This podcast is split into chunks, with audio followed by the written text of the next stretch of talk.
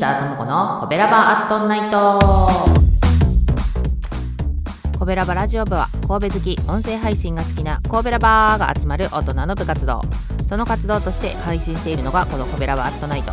担当パーソナリティごとにさまざまな切り口で神戸の魅力を発信しています。ということで火曜日は私ギーターともこが神戸インク物語から神戸を語ってまいります。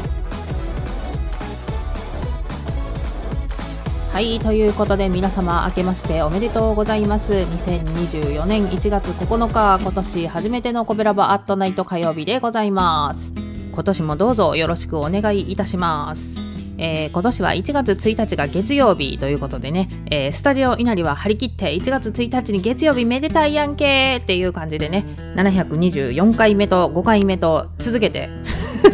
あのー、配信してくれておりましたけれども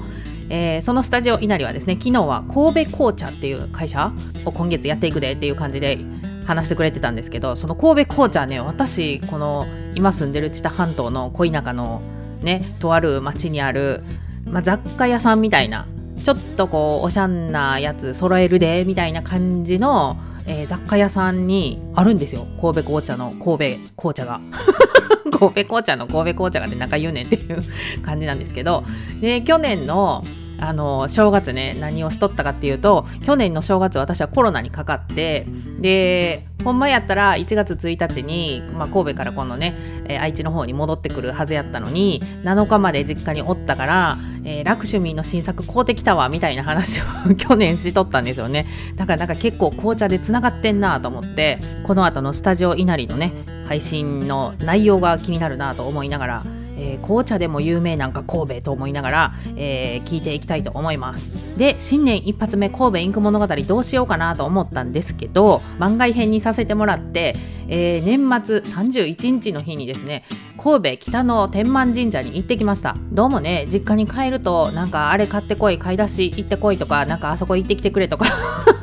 親の用事頼まれたりとかまあいろんなとこね。あの行くには行くんやけどそういうちょっと観光地的なとこ寄ってみようかとかあんまりそういう時間がないんですよね。で今回31日の日にちょっと余裕があったから、えー、神戸北の天満神社のね、えー、神戸を眺める景色を見たいやないかと思って行ってきたんですよね。久しぶりに行ってきました偉人館ということで。まああの北の偉人館の辺りはですね駐車場を探すには非常に、まあ、いっぱいあるんやけど一通が多くてねそこ空いてなかったらもう一周してきてみたいな こととかが多くて。結構ね駐車場探すのに時間がかかってもうええやん歩いたらみたいな感じでちょっと遠めのところに止めたら、まあ、坂をめっちゃ登らされるみたいな感じでですねえっちらおっちら、えー、登って行ってまいりました。であのこのね北ののエリアっていうのは去年の初め頃に話させてもらった神戸インク物語第4週北の偉人館レッドと第60週の神戸偉人館ミントっていうね、えー、風見鶏の館が北の偉人館レッドで萌木の館が神戸偉人館ミントの,、まあ、あの元になる色っていう風にされていて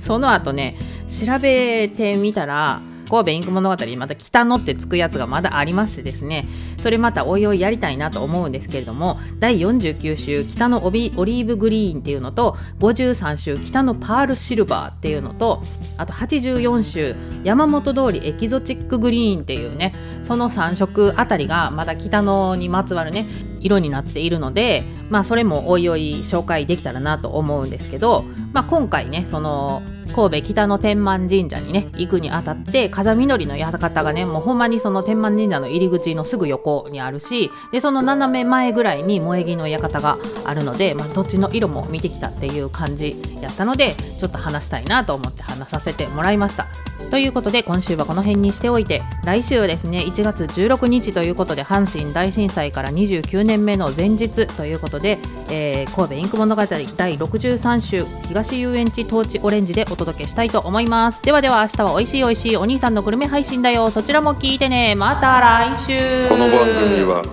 褒める文化を推進するトロフィーの毛利マークの提供でお送りしました。